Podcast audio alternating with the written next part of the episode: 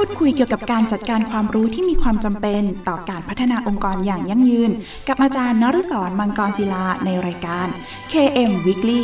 ทุกวันอาทิตย์เวลา 14 นาฬิกาถึง 14 นาฬิกา 30 นาทีทางสถานีวิทยุมหาวิทยาลัยเทคโนโลยีราชมงคลพระนคร FM 90.75 MHz สวัสดีครับ ยินดีต้อนรับเข้าสู่รายการ KM Weekly ดำเนินรายการโดยกระผมอาจารย์นศรมังกรศิลา กับรายการที่จะมาร่วมพูดคุยเกี่ยวกับการจัดการความรู้ ที่มีความจำเป็นต่อการพัฒนาองค์กรอย่างยั่งยืน พูดคุยกันเป็นประจำทุกวันอาทิตย์ เวลา 14นาฬิกา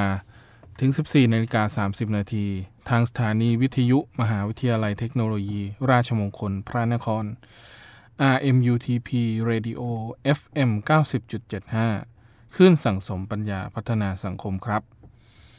คุณผู้ฟังสามารถรับฟังรายการของเรา แบบสดๆ ผ่านทาง FM 90.75 ได้แล้ววันนี้นะครับ โดยคุณผู้ฟังยังสามารถรับฟังผ่านทางระบบออนไลน์ ได้พร้อมกันทั่วโลก ผ่านทางเว็บไซต์ radio.rmutp.ac.th โดยสามารถรับฟังผ่านทางคอมพิวเตอร์ โน้ตบุ๊ก อุปกรณ์สมาร์ทโฟนได้แล้ววันนี้ครับ นอกจากนี้คุณผู้ฟังยังสามารถฝากคำถามหรือข้อสงสัยต่างๆนะครับ ผ่านทางกระดานสนทนา ในเว็บไซต์ของทางสถานีที่ radio rmutp.ac.th หรือจะโทรศัพท์เข้ามาก็ได้ครับ ที่หมายเลขโทรศัพท์ 02 665 3891 หรือทางโทรสารที่หมายเลข 02 282 5550 รวมทั้งอีเมลของทางสถานีก็ได้ครับที่ radio at rmutp ac th หรือถ้าไม่สะดวกช่องทางใดเลยนะครับ ท่านสามารถเขียนเป็นจดหมายหรือไปรษณียบัตรนะครับ เพื่อติชมรายการ โดยเขียนมาถึงรายการ KM Weekly สถานีวิทยุมหาวิทยาลัย เทคโนโลยีราชมงคลพระนคร เลขที่ 399 ถนนสามเสนเขตดุสิตกรุงเทพ 10300 และเมื่อทางรายการได้รับข้อคำถามต่างๆ เหล่านั้นแล้ว จะดำเนินการหาคำตอบมาให้คุณผู้ฟังทันทีครับ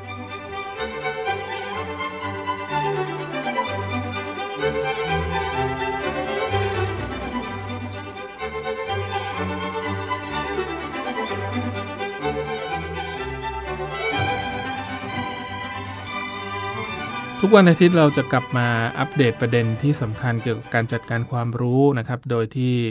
ในสัปดาห์นี้เราจะมาอัปเดตกันในเรื่องของ Smart Healthcare กันครับ แล้วปัจจุบันนี้นะครับเรื่องของการดูแลสุขภาพ ไม่ว่าจะเป็นเจนไหนตั้งแต่ Baby Boom Gen X Gen Y Gen C นะครับหรือว่า Gen Alpha นะครับที่เกิดขึ้น ในปัจจุบันนี้มีเรื่องของการเปลี่ยนแปลงระบบสุขภาพใหม่นะครับในเรื่องของการดูแลสุขภาพ จากเรื่องของการเจ็บไข้ได้ป่วยนะครับ ก็ถือว่าเป็นสิ่งที่เราไม่สามารถหลีกเลี่ยงได้สำหรับทุกคนนะครับ ด้วยการใช้เทคโนโลยี หรือว่าวิวัฒนาการทางด้านการแพทย์ณปัจจุบันนี้ก็ถือว่าเราสามารถรักษาโรคร้ายหรืออาการที่ไม่สบายได้หายขาดนะครับในบางโรค โดยส่งผลทำให้ชีวิตมนุษย์นะครับมีความยืนยาวเพิ่มมากขึ้นนะครับก็คือถ้าพูดกันเป็นภาษาชาวบ้านก็คือ อยู่มีชีวิตที่ดีขึ้นนะครับ แล้วก็ทำให้สุขภาพดีขึ้น แล้วก็มีคนมีอายุสูงขึ้นนะครับ แล้วก็เป็นสิ่งที่เราจะต้องพัฒนานะครับ รูปแบบในเรื่องของ Smart Healthcare ก็คือดูแลเรื่องของสุขภาพ คนที่อยู่ เพิ่มมากขึ้นนะครับ ก็อย่างเช่นเรื่องของวิวัฒนาการทางการแพทย์ที่ล้ำสมัย ความเจ็บปวดที่เกิดขึ้นนะครับ ตอนนี้ก็ทำให้ทุเลาลง สามารถรักษาได้นะครับในเวลาอันสั้นนะครับ หรืออาจจะแต่ก่อนมีแผลผ่าตัดที่ค่อนข้างใหญ่ หรืออาจจะเป็นการใช้เทคโนโลยีนะครับ ในการผ่าตัดจากระยะไกล อันนี้ก็เป็นสิ่งที่เราสามารถพัฒนา ในเรื่องของการดูแลรักษาเพิ่มมากขึ้นนะครับ แล้วก็ทำให้เกิดการร่วมมือนะครับระหว่างกันนะครับที่เกิดขึ้นจากเรื่องของการใช้วิธีการหรือเทรนด์ทางด้านเทคโนโลยีเพิ่มมากขึ้นนะครับ อย่างเช่นคนในยุค Generation Y ก็ถือว่าเป็นการตรวจสุขภาพ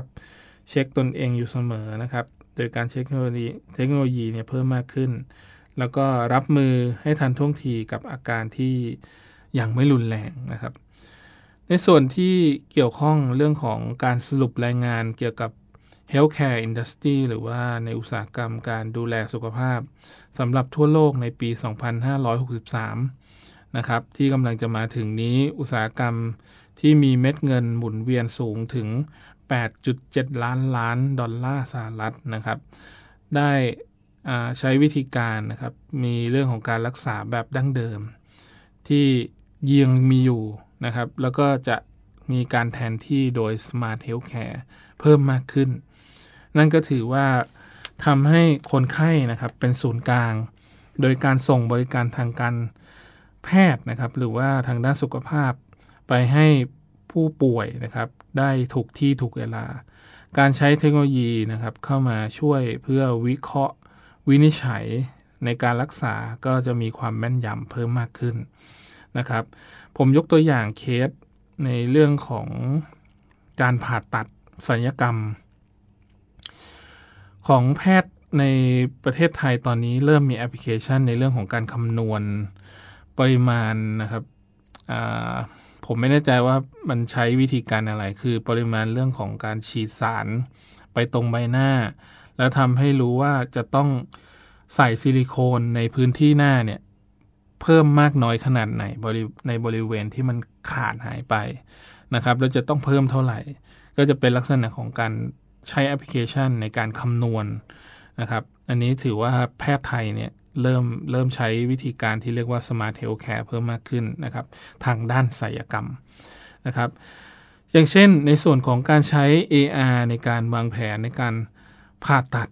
นะครับ เรื่องของการจัดเก็บ เรื่องของการส่งต่อข้อมูลของผู้ป่วยได้อย่างแม่นยำปลอดภัยรวดเร็ว แล้วก็อีกอื่นๆอีกมากมายนะครับ แน่นอนว่าคนในยุค Generation Y เนี่ยก็ถือว่าเป็นการตอบโจทย์ในเรื่องของการใช้เครื่องมือ หรือว่าตัวช่วยในการตรวจเช็ค สุขภาพของตนเองอย่างแม่นยำเนี่ยเพิ่มมากขึ้นนะครับ อันนี้ถือว่าเป็น Health Tech ที่เกิดขึ้นนะครับ ในเรื่องของการพัฒนา เกี่ยวกับเรื่อง Health Tech เนี่ยก็เป็นสิ่งที่ค่อนข้างจะน่าสนใจนะครับ แล้วก็เป็นสตาร์ทอัพตัวแรกๆนะครับ เกี่ยวกับเรื่องของการพัฒนาในเชิงการพัฒนาโรงพยาบาลนะครับคลินิกเรื่องของการตรวจร่างกายนะครับ ก็ต้องยกให้สตาร์ทอัพที่อยู่ในซิลิคอนวัลเลย์นะครับ อย่าง u b i o m e นะครับ อันนี้ถือว่าเป็นแอปพลิเคชันทางด้าน Health Tech ตัวแรก ๆ นะครับ ของโลก เกี่ยวกับเรื่องของไบโอเทคที่ใช้บริการในการตรวจสุขภาพเบื้องต้น โดยใช้กล่องอุปกรณ์ออกแบบพิเศษนะครับ เพื่อให้บุคคลทั่วไปสามารถเก็บตัวอย่างเนื้อเยื่อนะครับ หรือว่าสารคัดหลั่งได้ด้วยตนเองจากที่บ้าน หรือที่ไหนก็ตามที่สะดวกนะครับ พวกเขาก็จะเริ่มทำธุรกิจจากการตรวจแบคทีเรียในลำไส้นะครับ ที่ใช้ AI เข้ามาแล้วก็ Machine Learning เข้ามาช่วย บวกกับการใช้ฐานข้อมูลของแบคทีเรียในลำไส้ที่พวกเขาเก็บเอาไว้ตั้งแต่ 5 ปีที่ผ่านมานะครับ ซึ่งการทำการแพทย์ผลการวิจัยออกมายืนยันว่าแบคทีเรียเหล่านี้สามารถบอกถึงความสามารถในการย่อยอาหาร ความอยากอาหาร การขึ้นลงของน้ำหนักและอารมณ์นะครับ หรือความสามารถในการดูดซึมอาหาร และการที่เราได้รู้ว่าแบคทีเรียในลำไส้ของเรามีประเภทไหนบ้าง ถูกกับอะไรนะครับ ไม่ถูกกับอะไร หรือจะช่วยให้เรารักษาสุขภาพได้ดีขึ้นหรือไม่นะครับ แต่สตาร์ทอัพนี้ไม่ได้หยุดอยู่แค่เรื่องของการตรวจแบคทีเรียในลำไส้นะครับ uBiome เนี่ยก็ถือว่าเป็น product ที่อีกรูปแบบหนึ่งนะครับ ที่อาจจะช่วยชีวิตผู้หญิงได้จำนวนมากอย่างเช่นสมาร์ทเจนนะครับก็จะเป็นชุดอุปกรณ์ที่สาวๆ สามารถเก็บตัวอย่างได้ตนเอง เพื่อส่งต่อไปยัง ยูไบโอมีนะครับก็คือทำการตรวจสอบสิ่งผิดปกตินะครับที่เกิดขึ้นอย่างเช่นเชื้อ HPV นะครับก็คือมะเร็งปากมดลูกนะครับ สามารถตรวจคัดกรองได้ตนเองแล้วนะครับ ก็ใช้โดยการใช้แอปพลิเคชันนี้นะครับ โดยที่ไม่ต้องไปเคอะเขินหมอนะฮะสามารถตรวจได้ตนเองนะครับ แล้วก็สตาร์ทอัพอย่าง IoT นะครับที่น่าสนใจอย่างเช่น Clinical นะครับ ก็สามารถสร้าง เครื่องมือที่ใช้ในการตรวจสัญญาณเบื้องต้นของมะเร็งลำไส้ได้นะครับ โดยวิธีการก็ง่าย ๆ ก็แค่ติดเครื่องมือนี้ไว้กับโถส้วมนะครับ เครื่องมือนี้ก็จะใช้เทคโนโลยีในความพยายามในเรื่องของการใช้ความยาวคลื่นนะครับ แล้วก็ภาพช่วงคลื่นละเอียดสูงนะครับ ที่เรียกว่า wavelength hyperspectral imaging นะครับ ก็คือซึ่งเป็นใช้การใช้เทคโนโลยีในอวกาศนะครับ มาวิเคราะห์ในส่วนของอุจจาระของผู้ใช้ในทุกๆเช้า แล้วก็เก็บข้อมูลส่งมายังแอปพลิเคชันในมือถือนะครับ ได้อันนี้ถือว่าเป็นสมาร์ทhealthcare ของจริงนะครับ ก็คือมะเร็งลำไส้มักจะไม่แสดงอาการจนถึงระดับ 3-4 นะครับ ก็แสดงให้เห็นว่าการตรวจจับสัญญาณเบื้องต้น ก็เป็นสิ่งหนึ่งที่เราจะต้องควรป้องกันเอาไว้นะครับ แล้วก็สิ่งที่สำคัญนะครับสตาร์ทอัพทางด้านสุขภาพเนี่ย ไม่ได้งัดความพิเศษในเรื่องของการใช้ AI หรือว่า Machine Learning อย่างเดียว อาจจะใช้เรื่องของ AR VR นะครับ ที่เรียกว่า Artificial Intelligence นะครับ หรือว่า AI เข้ามาเกี่ยวข้องเพิ่มมากขึ้นนะครับทำให้มนุษย์มีการตรวจสอบนะครับเรื่องของการวินิจฉัยเนี่ยได้อย่างตรงจุดเพิ่มมากขึ้นนะครับทำให้วงการ Smart Healthcare ในรูปแบบต่างๆเนี่ย ทำให้เกิดความยั่งยืน แล้วก็มีค่าใช้จ่ายที่ไม่สูงมาก แล้วก็เป็นประโยชน์ต่อการใช้งานของผู้ป่วยนะครับหรือว่าคนที่เป็นผู้บริโภค กลุ่มต่างๆ ที่เกี่ยวข้องกับสุขภาพเพิ่มมากขึ้น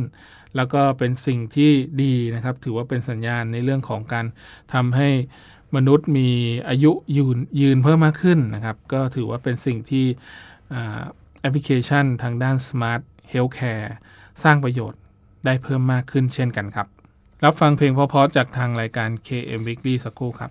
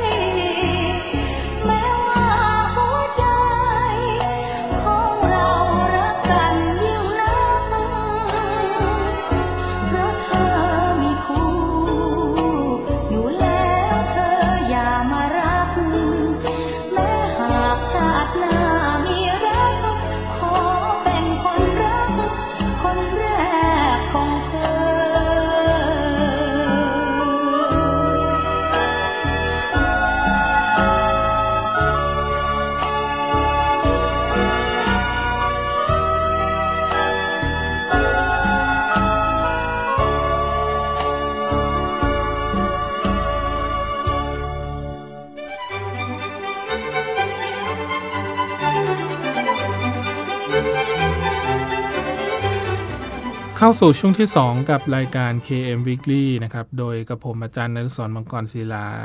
จะมาพูดเกี่ยวกับเรื่องของการสร้างสรรค์สตาร์ทอัพในฝั่งยุโรปกันครับคำว่าลอนดอนนะครับ ทุกคนน่าจะมีความคุ้นเคยนะครับ กันอย่างดีเป็นเมืองหลวงหนึ่งในประเทศอังกฤษนะครับ ซึ่งเมืองหนึ่งหนึ่งในแหล่งท่องเที่ยวนะครับ ที่เราจะต้องไปเยือนในประเทศอังกฤษก็คือลอนดอน นะครับ เป็นมหานครของนักสร้างสรรค์นะครับที่มีนักคิดนวัตกรนะครับในการสร้างสรรค์พลังแห่งการสร้างสรรค์นวัตกรรม มีค่อนข้างเยอะนะครับ แล้วก็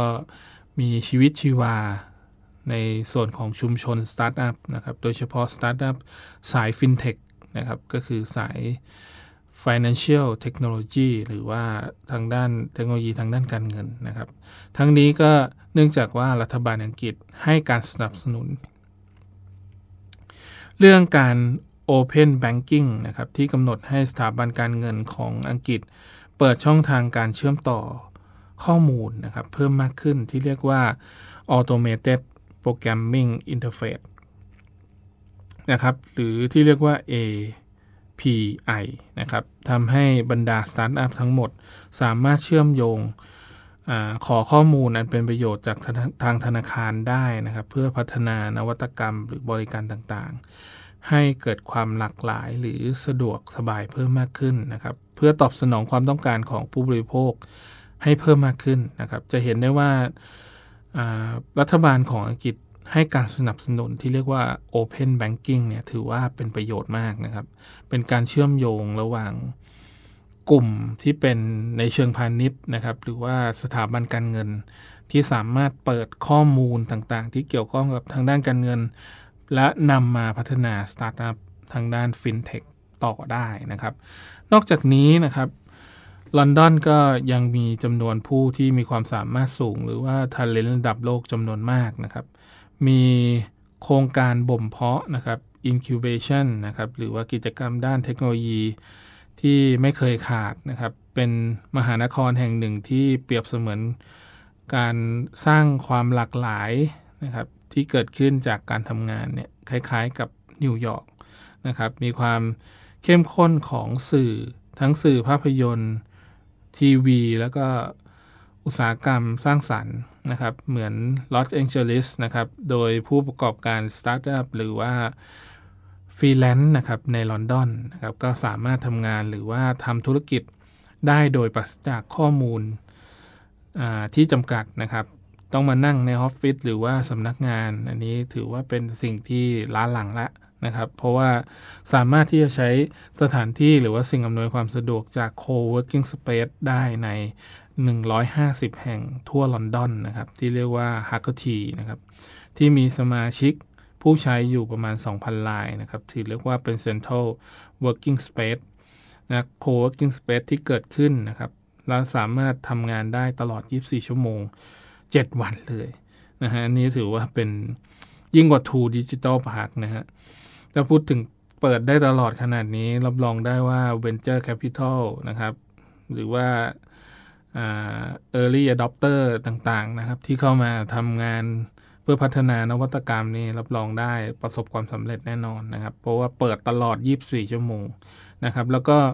มีอยู่ด้วยกัน 7 สาขานะครับ รวมถึงแคมปัสลอนดอนนะครับ สถานที่สำหรับผู้ประกอบการนะครับ แล้วก็ศูนย์กลางนวัตกรรมที่ยิ่งใหญ่ที่สุดในลอนดอนนะครับ มีพื้นที่มากกว่า 1.2 ล้านตารางฟุต นอกจากนี้มูลค่าทางธุรกิจ ดิจิทัลนะครับในสหรัฐอาณาจักรก็จะมีมูลค่าใกล้ถึง 1,840 ล้านปอนด์นะครับหรือว่าประมาณ 75,313 ล้านบาทนะครับซึ่งเป็นสตาร์ทอัพที่มีกลุ่มธุรกิจในช่วงของการสร้างมูลค่าที่เพิ่มมากขึ้นนะครับถ้าคำนวณเป็นในกลุ่มของยูนิคอนก็ถือว่าประสบความสำเร็จค่อนข้างเยอะนะครับ ถือว่า อยู่ใน 2 เท่าระดับ 2 เท่าของอพื้นฐานที่เกิดขึ้นนะครับ ของรายได้จากการทำสตาร์ทอัพนะครับลอนดอนได้รับแรงบันดาลใจนะครับ ให้เป็นศูนย์กลางทางด้านเทคโนโลยีมาตั้งแต่ปี 2553 นะครับ ซึ่งประเทศอังกฤษเป็นเจ้าภาพโอลิมปิกก็ มีแรงบันดาลใจในเรื่องของการทำฟินเทคมาตั้งแต่ปี 2553 นะครับ โดยเดวิดคาเมรอนนะครับบรินายกรัฐมนตรีในช่วงเวลานั้นนะครับ ได้ประกาศความร่วมมืออการของรัฐบาลนะครับ ที่มีต่อเรื่องของการร่วมกันทำโอลิมปิกพาร์คนะครับ อย่างเช่นStratford นะครับ หรือว่า Shoreditch นะครับ สร้าง Silicon Roundabout นะครับ ขึ้นใน อังกฤษนะครับ ต่อมาเปลี่ยนเป็น East London Tech City นะครับ แล้วก็มีเรื่องของการเริ่มต้นในเรื่องของต้นทุนการทำธุรกิจในลอนดอนเพิ่มมากขึ้น เหมือนเป็นซิลิคอนวัลเลย์คล้ายๆ กับในสหรัฐนะครับออถึงแม้ว่าลอนดอนจะเป็นเมืองที่มีค่าเช่าสูง แต่สตาร์ทอัพก็สามารถอยู่ในลอนดอนได้ เพราะว่าพวกเขาได้ประโยชน์จากการความได้เปรียบของ ลอนดอนนะครับได้แก่คนที่มีความสามารถความเชี่ยวชาญ เงินระดมทุนเครือข่ายนะครับ ผู้ให้คำปรึกษาแล้วก็อื่นๆอีกมากมายในเมืองแห่งนี้ แล้วก็มีส่วนที่เป็นศูนย์กลางทางด้านการเงินนะครับ ที่ส่งเสริมให้สตาร์ทอัพสามารถทำกิจกรรมทางด้านการเงินนะครับ ให้นักลงทุนธนาคาร แพลตฟอร์มในเรื่องของการลงทุนที่เรียกว่า crowdfunding เพิ่มมากขึ้นนะครับ อันนี้ถือว่าลอนดอนประสบความสำเร็จค่อนข้างมากนะครับ เป็นปัจจัยหนึ่งที่ทำให้ลอนดอนเป็นสตาร์ทอัพ cluster ที่ใหญ่นะครับรองจากซานฟรานซิสโกแล้วก็นิวยอร์กนะครับ โดยที่ประเด็นแรกนะครับเกี่ยวกับเรื่องของรัฐบาลนะครับได้ทำการสนับสนุนในเรื่องของการลงทุนในบริษัทขนาดเล็ก ที่มีความเสี่ยงสูงภายใต้ 2 โครงการที่เรียกว่า Enterprise Investor Champs นะครับ แล้วก็ Seed Enterprise Investor Champs นะครับ ก็คือจะเป็นนักลงทุนที่ลงทุนในหุ้นออกใหม่ ที่เรียกว่า New Share ของสตาร์ทนะครับหรือว่าบริษัทขนาดเล็กที่มีคุณสมบัติตามเกณฑ์ที่กำหนดนะครับ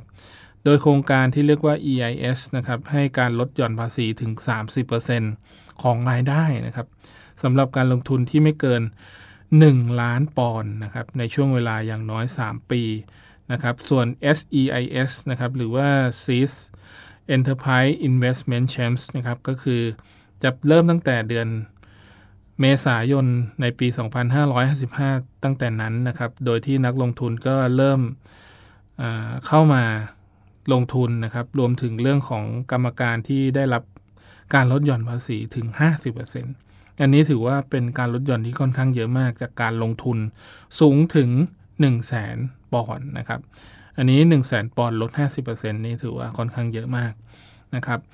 แล้วก็ได้รับการยกเว้นภาษีนะครับในรูปแบบต่างๆนะครับ ผลประโยชน์ผลกำไรนะครับจากหุ้น แล้วก็บริษัทที่ผ่านการรับรองที่สามารถออกหุ้นที่มีสิทธิ์ในเรื่องของการลง ลงทุนนะครับในกลุ่มต่างๆ เหล่านี้นะครับไม่ว่าจะเป็นลอนดอนที่มีนักลงทุนในกลุ่ม Venture Capital นะครับหรือว่า Angel Investor นะครับที่เป็นนักลงทุนอิสระ ก็จะมีเพิ่มมากขึ้นนะครับทที่ทำให้เกิดความรู้สึกว่าควรให้ทำการสนับสนุนในเรื่องของเงินทุน แก่สตาร์ทอัพเพิ่มมากขึ้นนะครับที่เรียกว่า seed stage นะครับหรือว่าช่วงบ่มเพาะนะครับแล้วก็เข้าสู่เรื่องของซีรีส์ A เพิ่มมากขึ้นนะครับ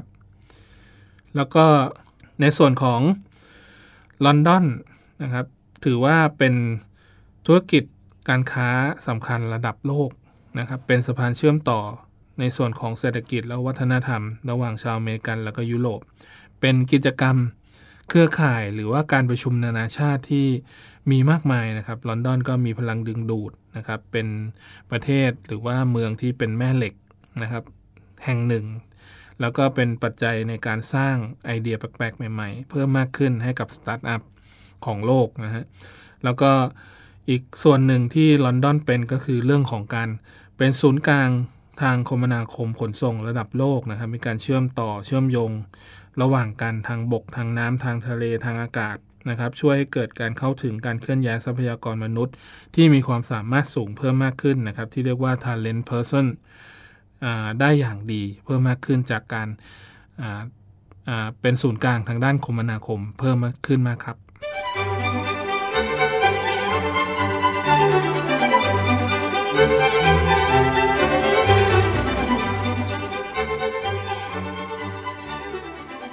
มาถึงช่วงสุดท้ายของรายการแล้ว คุณผู้ฟังสามารถติดตามรับฟังรายการ KM Weekly ได้เป็นประจำทุกวันอาทิตย์ เวลา 14นาฬิกา ถึง 14นาฬิกา30 นาทีและถ้าหากมีข้อสงสัยต่างๆนะครับ รวมถึงอยากติชมแนะนำรายการนะครับ คุณผู้ฟังก็สามารถโทรศัพท์เข้ามาที่หมายเลขโทรศัพท์ 02 665 3891 หรือทางโทรสารหมายเลข 02 282 5550 รวมทั้งอีเมล radio at rmutp ac th และทางจดหมายนะครับ ก็ส่งมาที่ ไปรษณียบัตรนะครับ โดยเขียนถึงรายการ KM Weekly สถานีวิทยุ มหาวิทยาลัยเทคโนโลยี ราชมงคลพระนคร เลขที่ 399 ถนนสามเสนเขตดุสิตกรุงเทพ 10300 และกลับมาติดตามรับฟัง KM Weekly ได้ใหม่ครับ ทุกวันอาทิตย์เวลา 14นาฬิกาถึง 14นาฬิกา30 นาที